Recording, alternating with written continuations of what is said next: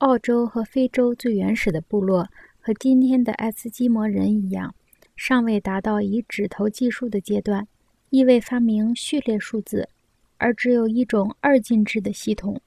由一和二这两个独立的数组成。复合数字最高只能数到六，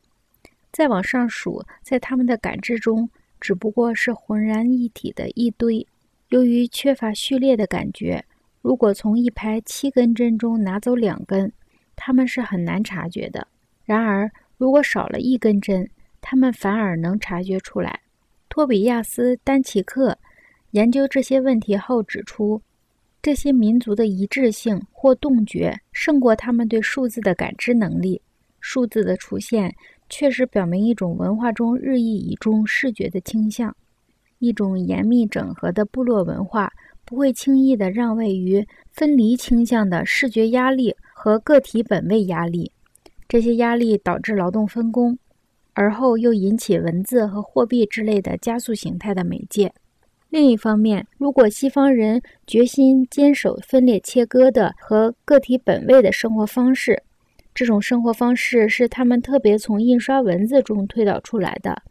他们最好就废弃。自电报发明以来的一切技术，电力技术内爆的性质，将西方人的唱片或影片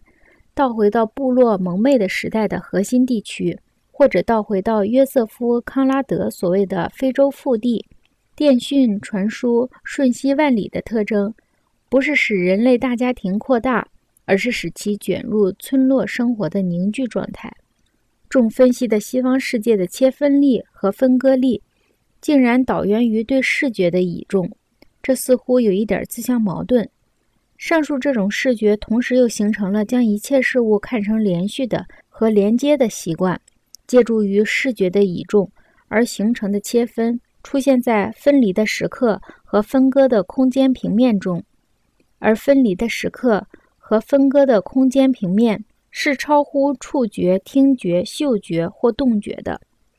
由于电力技术。将不能用图像显示的关系强加于人，这些抽象关系是瞬息万里的速度产生的，所以它能将视觉拉下马，把半生感觉和视觉之外的密不可分的其他感觉重新扶上支配的地位。